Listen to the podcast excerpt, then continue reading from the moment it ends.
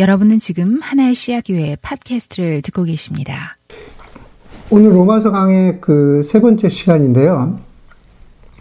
제가 이 로마서 강의를 준비하면서 어, 초반에 개인적으로 아는 분과 통화를 했습니다. 어, 제가 개인적으로 잘 아는 분 중에서는 가장 저명한 어, 로마서 전공자세요. 그래서 로마서로 박사도 받으신 예, 그런 분이시거든요. 그래서 그분과 통화를 하면서 제가 이런 얘기를 했습니다. 제가 한 장씩 로마서를 강의하려고 계획 중이라고 했더니만은 그분의 말씀이 그거 무지 어려운데? 어, 그걸 왜 해? 저한테 그렇게 말씀하시는 거예요. 그 이미 시작을 했기 때문에 물을 수도 없고, 그래서, 아, 그래, 정말 이미, 아, 어렵다는 걸 느끼고 있었는데, 어, 그분이 또 그렇게 말씀을 하시니까, 어, 좀 의욕이, 의욕이 좀 확 떨어졌다 그래야 되나? 네. 여러분, 제가 왜 그 어려운 걸 시작을 했을까요? 네, 하면 할수록, 아, 어렵다. 아, 이거 하지 말았어야 됐는데. 그런 생각을 좀, 네, 그런 생각을 좀 합니다. 저 같은 목회자들은요, 어떤 책을 읽다가 그 책의 주제와는 전혀 상관이 없는 어떤 한 문장이나 단어에 꽂히는 경우가 있어요. 네. 사실 이번 로마서 강에도 좀 그런 겁니다. 언젠가는, 언젠가는 제가 로마서를 한번 해야겠다라는 그런 생각을 했는데, 어, 제가 로마서를 해야겠다라고 생각했을 때 그 방식은, 어, 지금 우리가 하고 있는 방식과는 좀 달랐어요. 그런데, 어, 제가 어떤 책을 읽고 있었어요. 뭐, 그 책이 다른 책이 아니라 이제 유진 피러슨 목사님이 쓰신 젊은 목회자에게 주는 편지라는 책을 어, 읽고 있었습니다. 이제 유진 피러슨이 한 번 더 언급되면서 수천 형제가 하고 있는 제 설교 아카이브에 하나 더 들어가겠네요. 유진 피러슨 키워드가 오늘 또 하나 들어갈 것 같은데. 제가 이제 유진 피러슨 목사님이 젊은 목회자에게 주는 편지라는 책을 읽고 있었는데 그 책은요, 사실 유진 피러슨 목사님의 아들인 아들 목사님과 나눈 편지를 이렇게 모아놓은 책이에요. 예. 아들에게 주신 편지인데 그게 어, 다른 젊은 목회자들이 보기에도 적절하다 싶어서 이제 책으로 나온 그런 책이거든요. 거기서 이제 유진 목사님이 어떤 한 편지에서 아들한테 이렇게 말씀하세요. 뭐라고 말씀하시냐면은 아들아, 내가 최근에 듣고 확인한 바로는 네가 목회하는 교회에서 네가 로마서를 아주 꼼꼼하게 설교하고 있다는 것을 내가 들었다. 나는 예전에 어, 로마서를 설교할 때 한 주에 한 장씩 설교했는데 너는 그렇게 안 하고 아주 구절마다 아주 상세하게 하고 있다는, 그렇게 설교하고 있다는 얘기를 들으니까 아, 참 잘하고 있구나 라는 그런 생각이 어, 들었다. 뭐 이제 이런 구절이 나와요. 어, 심지어 유진 피러슨도 이렇게 말하잖아요. 아들아, 한 절 한 절씩 꼼꼼하게 풀어서 설교하는 게 참 잘하는 거다. 라고 했는데, 왜 저는 그 부분을 깨닫지 못하고 유진 피러슨이 나는 한 장씩, 한 주에 한 장씩 설교했었다. 제 거기에 꽂힌 거죠. 이제 네, 거기에 꽂힌 거예요.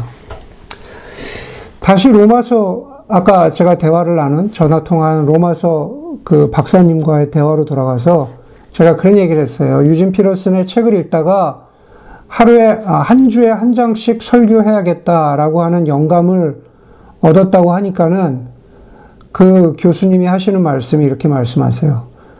아, 유진 피러슨이야. 대가니까, 마스터니까, 한 주에 한 장씩 설교해도 거기서 뭘 설교해야 될지를 아는 거니까 한 거지. 예, 이렇게 대답을 하시더라고요. 로마서 박사님도. 그 순간 제가 예, 요즘 말로 하면은 현타가 온 거죠. 현타가. 그래. 나는 애송이구나. 나는 애송이고 유진 피러스는 대가인데 애송이가 대가를 쫓아가려고 하니까는 아 힘들고 어렵구나. 예, 제가 그런 생각을 했습니다.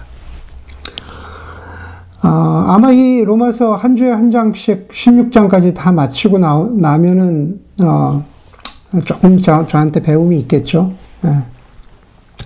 여러분, 인간은, 어, 우리 인간은 참 애송이입니다. 굳이 말하자면, 하나님은 마스터, 하나님은 대가이시죠. 제가 유진 피러슨을 쫓아가기가 당연히 어렵죠. 그런 것처럼, 그런 것처럼, 인간은 하나님을 쫓아가거나 흉내낼 수가 없습니다. 여러분, 우리가 로마서 1장, 2장을 통해서 본 것은 애송이인 인간이, 하나님 역할을 할 수 없는 인간이 스스로 하나님 역할을 하려고 했던 겁니다. 오늘 서인자매가 기도에도 나누어 주었지만은 계속 나오는 얘기는 뭐냐면 인간이 자기가 모든 선함과 옳음과 아름다운 진리의 기준이 되어서 마치 하나님이 진리라고 한 적도 없는데 그것이 옳다라고 여기면서 심지어 악한 일들을 하면서 살아가는 인간의 모습을 우리가 본, 거, 본 거죠. 그것만이 아니라 인간은 자기가 기준이 되다 보니까 다른 사람들도 그렇게 하라고 부추기는 모습을 우리가 1장에서 보았습니다. 2장도 다르지 않았어요. 2장에 보니까는 좀 더 도덕적이고 종교, 좀 더 종교적인 사람들도 마찬가지라는 겁니다. 1장의 사람들에 비해서 나는 좀 낫다라고 여기는 교만하고 위선적인 사람들의 모습을 우리가 2장에서 보았는데 그 사람들도 사실 별반 다를 바 없다라고 하는 겁니다. 인간은 모두가 애송이라고 하는 거죠. 바울은 오늘 3장의 시작에서부터 2장 뒷부분에서, 2장 마지막 부분에서 했던 자신의 주장을 이어가고 있습니다. 1절에 보니까, 3장 1절에 보니까는, 그러면 유대 사람들의 특권은 무엇입니까? 라고 시작하죠. 2장 예, 17절에 나와 있는 말씀 보시죠. 유대 사람, 종교적이고 도덕적인 사람, 예. 유대 사람들의 특권은 무엇입니까? 라고 질문해 놓고 바울이 답하기를 뭐라고 답하고 있냐면 그들이 하나님의 말씀을 맡았다. 하나님의 말씀을 받았다. 라고 말합니다. 말씀이라고 번역된 헬라어 로기아는 말씀이기도 하지만 동시에 약속이기도 합니다. 프라미스. 그런 뜻을 가지고 있어요. 다시 말해서 유대 사람들이 유대 사람들이 가졌던 특권이라는 것은 하나님의 약속을 조금 다른 다른 사람들보다 미리 받았다라는 겁니다. 사실은 그게 구약에서 말하는 거거든요. 아브라함을 택하시고 모세를 택하시고 어, 이스라엘 사람들을 택한 것은 그들에게 하나님의 약속을 주신 거예요. 그리고 너희가 약속을 지키면 너희를 통해서 온 세상을 아담이 실패한 그 부분에서 내가 이스라엘 백성들 너희를 통해서 다시 세상을 구원하시겠다라고 하는 그 약속을 주셨다라는 거예요.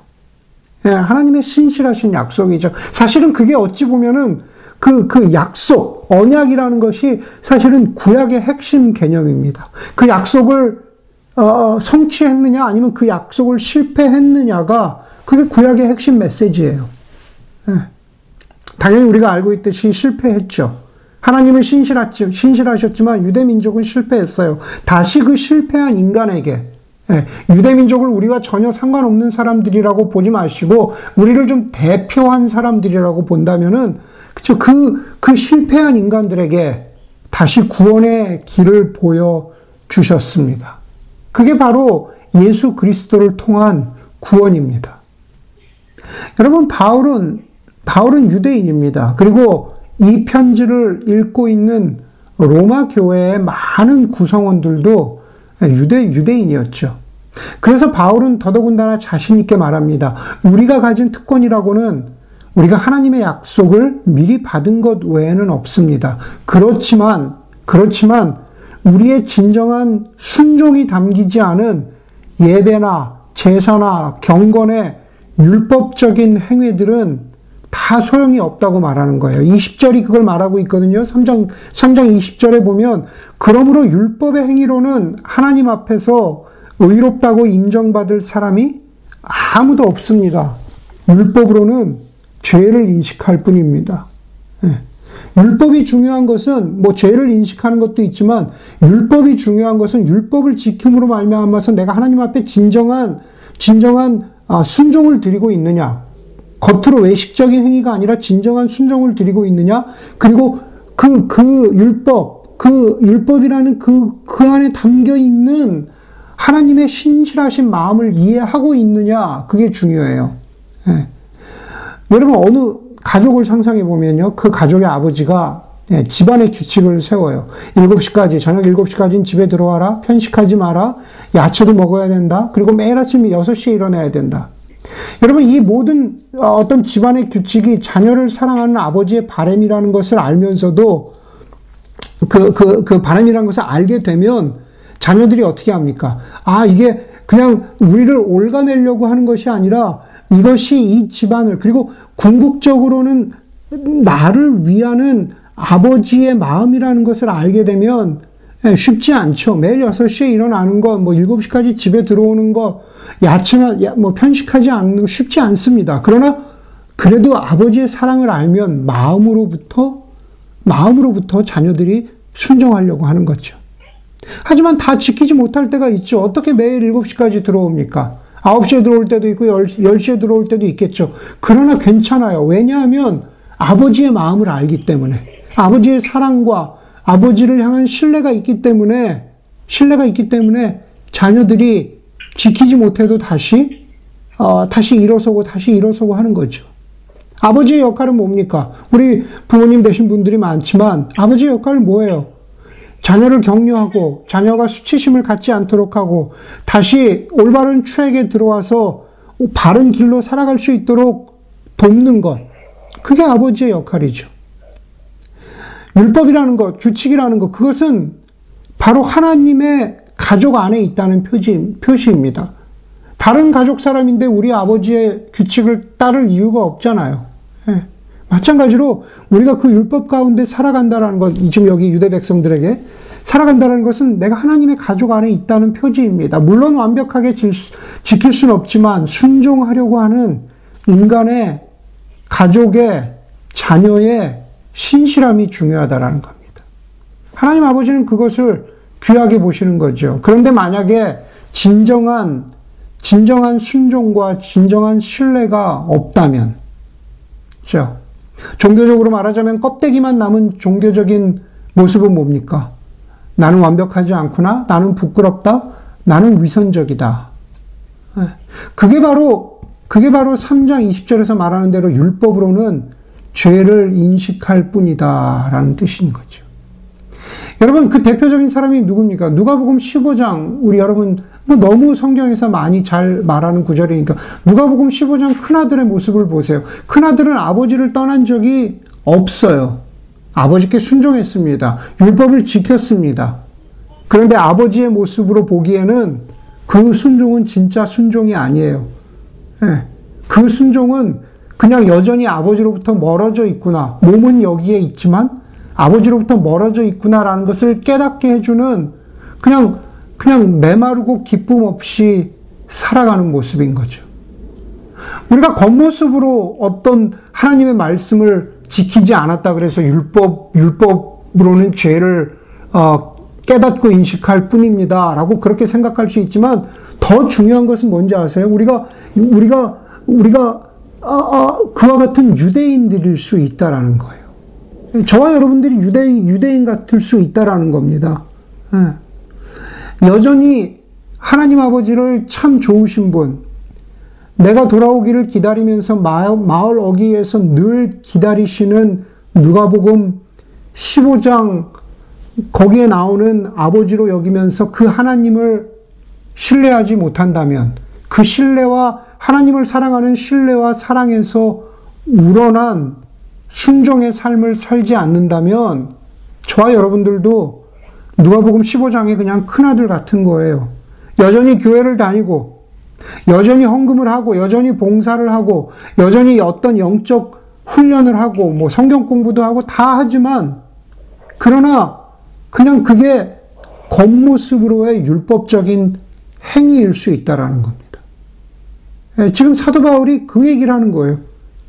유대인들, 지금 그 당시에 유대인들에게도 너희가 하나님의 말씀을 맡았지 않았냐, 하나님의 약속을 맡지 않았느냐, 그러나 정말 거기에 순종하지 않으려고 하면 그 진정한 순종이 없다면 다 껍데기이고 위선적이다.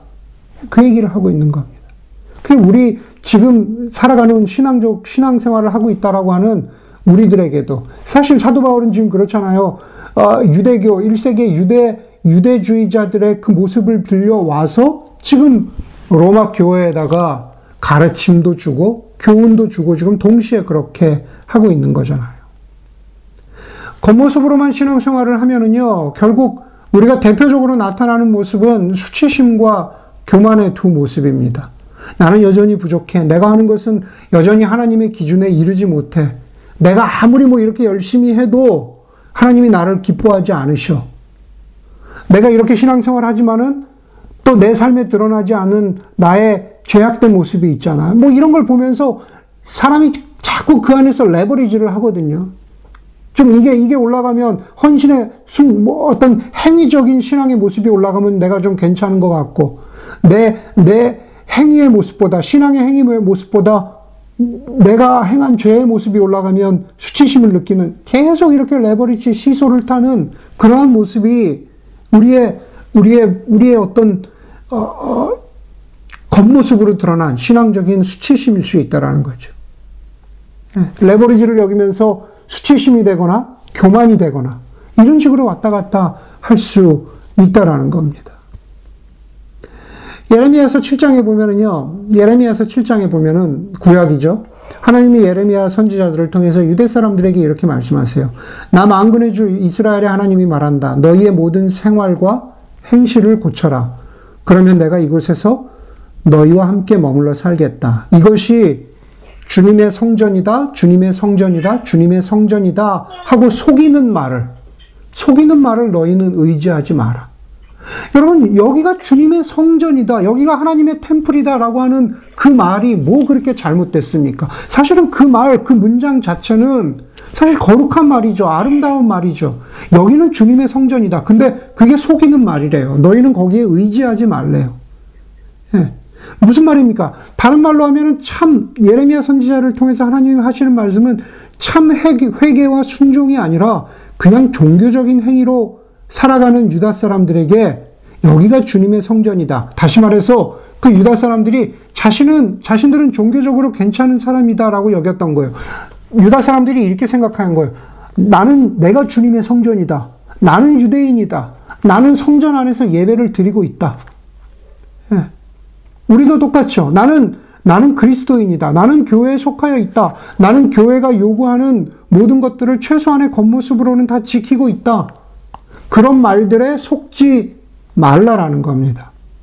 그게 우리를 속이는 거짓말이라고 에레미야 선지자가 그렇게 말하고 있는 거예요. 예. 그런데 그럴 수 있거든요. 설교문에 없는 얘기인데, 설교문에 없는 얘기인데, 이번 주 금요일에 어, 겨자씨 모임 하다가 예, 이런 얘기를 나눴어요. 예, 여러분 음식 하시는 분들 중에 예, 음식에 밑간이라는 게 있잖아요. 밑간. 아, 뭐 어떤 음식을 하면 밑에 간을 하잖아요. 밑간이라는 거 하잖아요. 예, 음식할 때도 밑간이 중요하죠. 마찬가지로 신앙생활에도 그렇다라는 거예요. 어떤, 어떤 경우에, 어떤, 어떤 사람이나, 좀 죄송한 얘기지만 우리의 많은 신앙생활의 형태 중에 하나는 사람들을 수치심이나 교만함으로 사람의 신앙을 판단하거나 사람의 신앙을 조종하려는 그러한 경우들이 있어요. 네. 사람을 정죄의식을 주는 거죠. 네, 수치심을 주는 겁니다. 너 그러면서도 그리스도인이야? 너 그러면서도 신앙생활 한다고? 너 그러면서도 네가 구원받은 사람이라고 이야기할 수 있어? 라고 하는 그러한 수치심, 영적인 밑간을 깔고 사람의 신앙생활을 좌지우지하려고 하는 그러한 사람이나 그러한 공동체를 우리 조심해야 됩니다. 영적인 신앙의 밑간은 수치심이나 교만함이 아니에요. 영적인 영적인 공동체, 교회 공동체의 영적인 밑간은 은혜와 긍휼인 거죠. 사실은 그게 누가복음 15장에서 보여주고 있는 예수님의 모습인 거죠. 예. 작은 아들에 대해서 혹은 큰 아들에 대해서 정죄하거나 판단하지 않잖아요. 넘어졌지만 무너졌지만 그렇지만 여전히 은혜와 긍휼로 받아주시는 그 하나님의 은혜와 사랑과 긍휼 그게 그, 그, 그 공동체의 밑간, 하나님과 우리 사이에 영적인 밑간이 돼야 되는 거죠. 하나님과 우리 사이에 그렇다면은 사실은 교회도 그래야 되는 겁니다. 예. 여러분, 여자들이 싫어하는 대화 주중에, 대화 주제, 주제 중에 하나가 남자들의 군대 얘기죠. 예, 뭐 제가 다행인지 모르겠다고 표현했지만은 저희 교회 형제들 중에서는 뭐, 뭐 이민 오셨거나 혹은 다른 이유들로 진짜 군대 생활을 해본, 해본 분들이 얼마 안 돼서 예, 얼마 안 돼서 사실 어, 군대 생활 얘기를 많이는 안 하고 그냥 이렇게 대체 복무 얘기 뭐 이제 이런 걸 주로 하시죠. 일반화는 좀 피해야겠지만 남자들이 좀 군대에 가면은 변하는 거는 좀 사람이 변하는 건 보편적인 것 같긴 해요. 학력이나 배경, 뭐 가정교육, 뭐 이런 게 다 다른데도 불구하고 갑자기 남자들이 군대 가면은 군대화 되어 갑니다. 어, 그, 뭐 그런 게 있어요. 어, 여러분 단, 뭐 제가 설교에 썼지만 단식원은 어떨까? 예, 뭐 단식원에 가기 좋아하는 사람 없겠죠. 뭐 가기 싫어서 억지로 간 단식원이기 때문에 어떤 사람 막 단식원에 들어가면서 뭐 단팥빵, 에너지바, 라면 막 이런 거 숨겨가지고 가서 먹겠지만 그러나 단식원에서 한 열흘 정도 있으면 어떻게 될까? 아무래도 좀 단식원화 되면서 살이 좀 빠지겠죠. 제가 말씀드리고자 하는 것은 바로 영역을, 테리토리, 영역을 말하는 거예요. 군대화 되는 것, 단식원화 되는 것. 가령 예를 들어서 아이들이 농구 캠프나 음악 캠프에 가면은 그 캠프가 주는 영향을 아무래도 받게 된다라는 거죠. 사도 바울은 오늘 3장에서 우리가 어떤 영역 아래 있다고 말합니다. 한 사람, 한 사람도 예외 없이 우리가 어떤 영역 아래 있다고 말해요. 구절에 보니까는 그러면 무엇을 말해야 하겠습니까? 우리 유대 사람이 이방 사람보다 낫습니까? 전혀 그렇지 않습니다. 유대 사람이나 그리스 사람이나 다 같이 죄 아래 있음을 우리가 이미 지적하였습니다. 1장의 세속적인 사람, 2장의 도덕적인 사람, 2장 중간에 어, 어, 어, 유대적이고 어, 종교적인 사람, 너희 모두 할 거 없이 우리 모두가 인간은 죄 아래 있다라는 거예요. 예. 우리가 죄의 영향, 영향력, 테리토리 안에 있다라는 겁니다. 1장 18, 1장 18절에요. 불의한 행동으로 진리를 가로막는 사람의 모든 불경건함과 불의함이라고 했죠. 1장 32절에 보니까는 이러한 불의한 행동을 하는 사람들이 자기들만 이런 일을 하는 게 아니라 이런 일을 저지른 다른 사람들도 두둔한다라고 말합니다. 2장 1절에 보니까는 나, 남을 심판하는 그대로 너도 똑같은 일을 행하고 있지 않느냐라고 하면서 어, 도덕적인 사람의 그 드러나지 않은 뒷면을 사도 바울이 그 어떤 인간의 본질을 어, 어그러진 본질을 사도 바울이 이렇게 지적하고 있죠.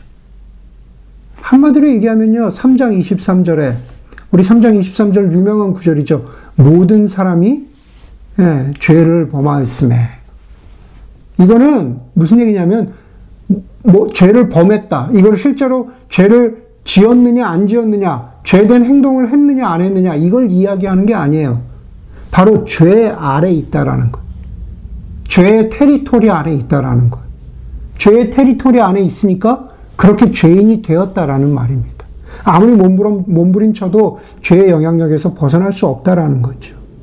네.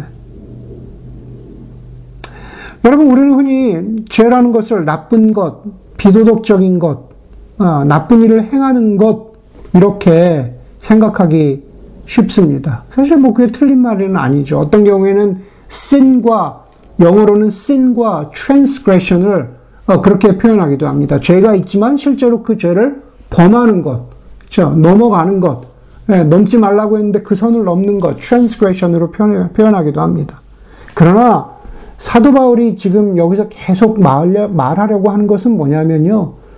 아, 이거예요, 바로. 성경에서 근본적으로 죄의 반대는 도덕이 아니라는 겁니다.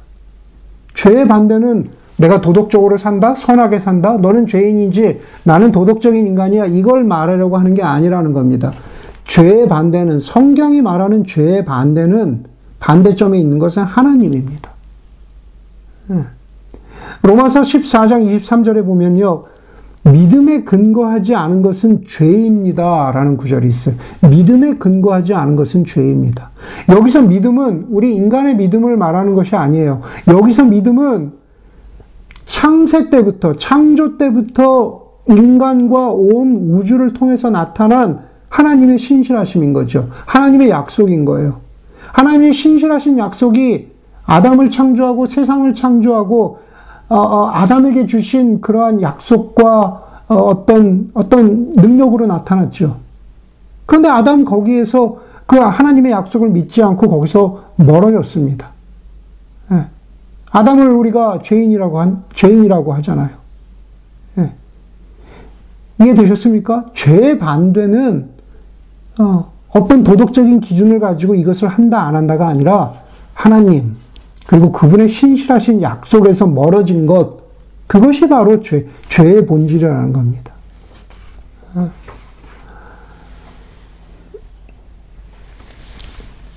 그러면 이제 우리가 어떻게 해야 되나? 모두가 죄인인데 우리가 어떻게 해야 되나? 21절을 보면요. 오늘, 오늘 읽었던 구절 말씀이죠. 21절.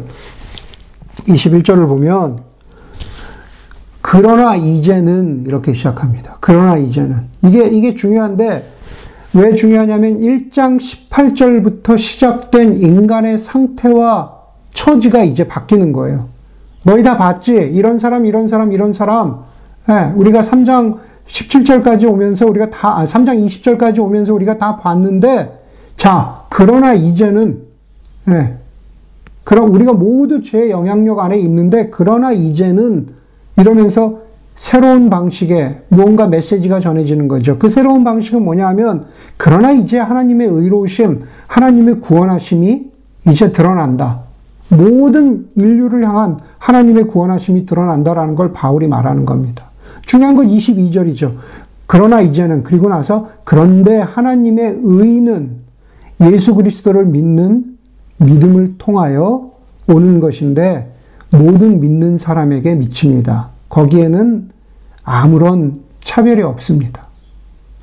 영어로 따지면 the righteousness of God, 하나님의 의로우심. 여러분 하나님의 의로우심이 도대체 뭡니까? 네. 굉장히 어려운 얘기였죠. 쉬운 얘기예요. 하나님 의로우심이 사람이 의롭다라고 한다면은 우리가 뭐라고 뭐라고 표현해야 될까요? 네. 죄에 대해서 이것은 죄라고 얘기하고 벌을 주고 그 다음에 어, 그렇지 않은 은혜와 어, 잘한 것에 대해서는 상을 주는 것. 어, 저 사람은 의로운 사람이다. 이렇게 이야기하는 거잖아요. 사실은 하나님의 의로우심도 그 개념에서 멀지 않아요. 구약을 보면 하나님의 백성들을 향해서 하나님이 정의로우시다, 공정하시다, 공평하시다.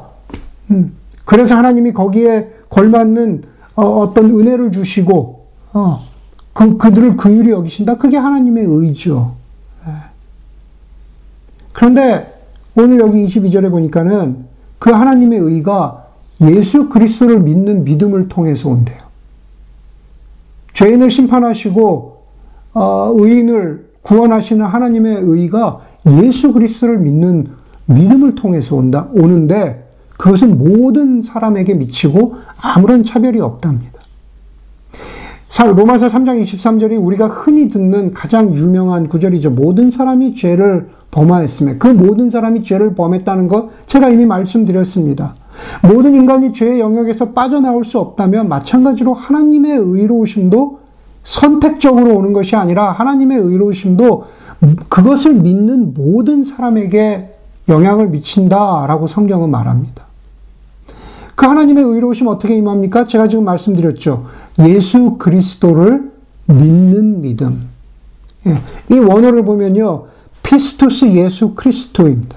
피스투스 예수 그리스도. King James Version에 보면은 예수의 믿음이라고 번역되기도 하고 다른 여러 번역본에는 The faith in Jesus. 예, 예수 안에서의 믿음. 여러분, 이 두 경우를 보더만, 보, 보기, 보, 보더라도요, 피스투스 예수 그리스도, 그리스도는, 어, 그러니까 다시 말해서 한, 한글 성경으로 예수 그리스도를 믿는 믿음은 마치 우리가 주어인 것 같잖아요. 내가, 내가 예수를 잘 믿으면 하나님의 의가 나에게 임한다, 이렇게 보여지잖아요. 그렇죠 예수 그리스도를 믿는 믿음을 통해서 하나님의 의가 나에게 온다. 그 얘기를 하고 있는 게 아닙니다. 물론 그런 부분이 있죠. 예, 우리가 우리가 하나님 앞에 반응해야 된다라는 의미에서 우리가 믿음이 있어야 되죠. 그런데 그거는 secondary라는 거예요. 그거는 두 번째라는 거예요. 더 중요한 게 있어요. 피스투스 예수 크리스트는 바로 예수의 믿음. 예. 예수 그리스도의 신실하심이라는 거예요. 믿음은 faithfulness, 신실하심으로 번역되기도 하거든요.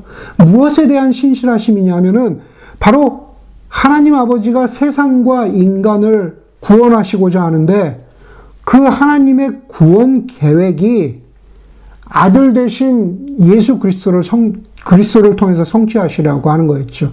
예수 그리스도를 우리의 죄의 속죄 제물로 우리의 우리의 죄의 어, 우리의 죄를 대신한 속죄 양으로 예수 그리스도를 십자가에 넘겨주시고자 했던 거죠. 우리 모두는 죄 아래 있으니까. 우리는 우리 스스로를 구원할 수 없으니까.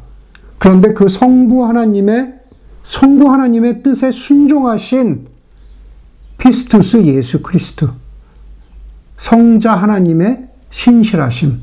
아버지의 뜻에 순종하신 예, 아들의 신실함. 그게 바로 피스, 예, 피스 예수 그리스도의 뜻이라는 겁니다. 우리 인간은 불순종했잖아요. 불순종할 때부터 우리가 얼마나 도덕적이냐와 상관없이 우리가 이미 불순종할 때부터 우리는 죄의 영향력 아래 들어갔잖아요. 그런데 이제 예수 그리스도의 신실하심으로 말미암아 우리의 신분에 무엇인가 새로운 일이 생기기 시작했다라는 겁니다. 그러면서 25절이 말한 그 속죄 제물 대신 예수 그리스도, 희생 염소 대신 예수 그리스도. 네, 기억나시죠? 우리 우리 사순절 기간에 십자가 십자가 이야기하면서 우리가 다루었던 구절이죠. 속죄 제물이 되신 예수 그리스도. 그러고 나서 26절에 보니까는 예수를 믿는 사람은 3장 26절 보세요. 26절에 보니까는 예수를 믿는 사람은 누구나 의롭다고 하신 것을 보여주시려는 것입니다. Secondary, 우리 두 번째 믿음이 나오는 거죠. 예, 수를 믿는 사람. 예. 우리가 어떻게 믿느냐는 두 번째예요. 예수의 신실하심을 믿는 사람은 하나님이 우리를 의롭다고 여겨주신대요. 그게 바로 종교개혁의 이신칭이잖아요. 믿음으로 말미암아 의롭게 된다. 예. 그런데 거기서 중요한 것은 거듭 강조합니다. 우리의 믿음 그 전에 예수의 신실하심이 우리의 믿음의 내용 가운데 있느냐? 예.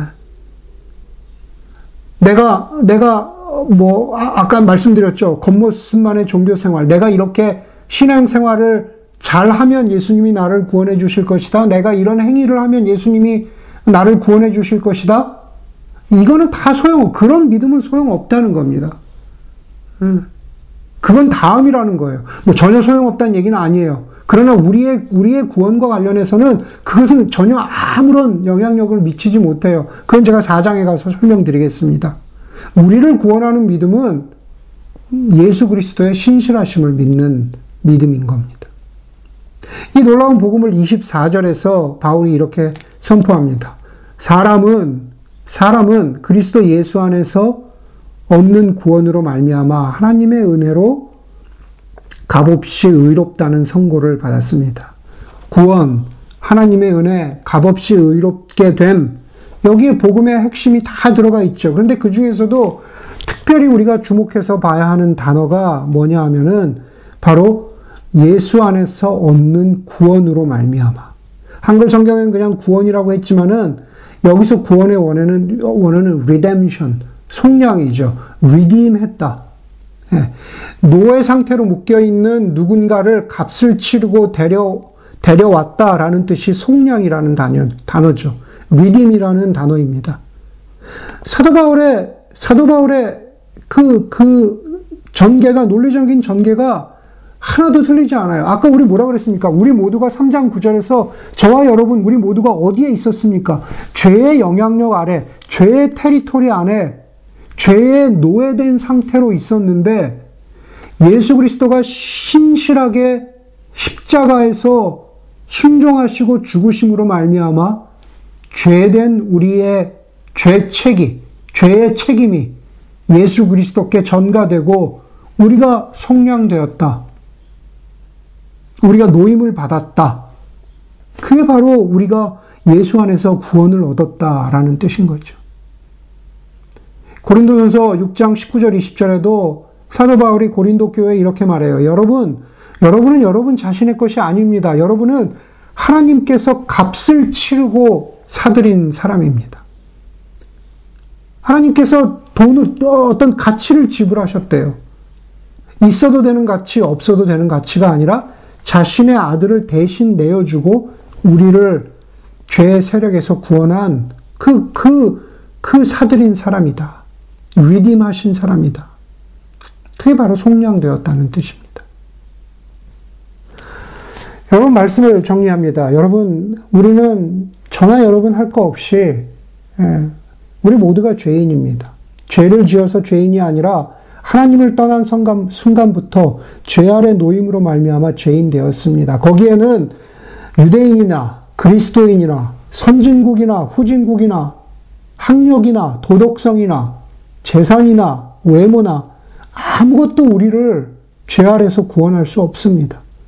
그렇기 때문에 우리가 보면서 흔히 보기에 부러운 인생을 살아가고 있다고 여겨지는 사람, 엄청난 성공과 지식과 인기를 누리면서 살아가는 사람을 부러워할 것이 아니라 우리가 진정으로 그리스도인들이라면 정말로 우리가 끊임없이 부러워해야 되는 사람은 예수의 믿음, 예수의 신실하심을 믿음으로써 하나님께서 의롭다 하신 인생을 살아가는 사람을 우리가 부러워해야 된다는 거죠.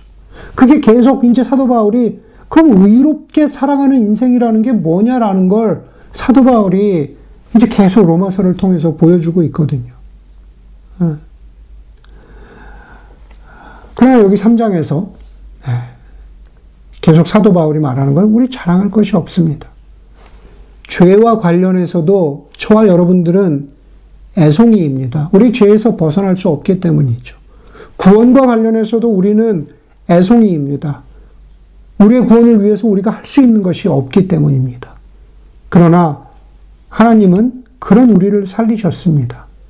거기서부터 모든 것이 시작되어야 합니다.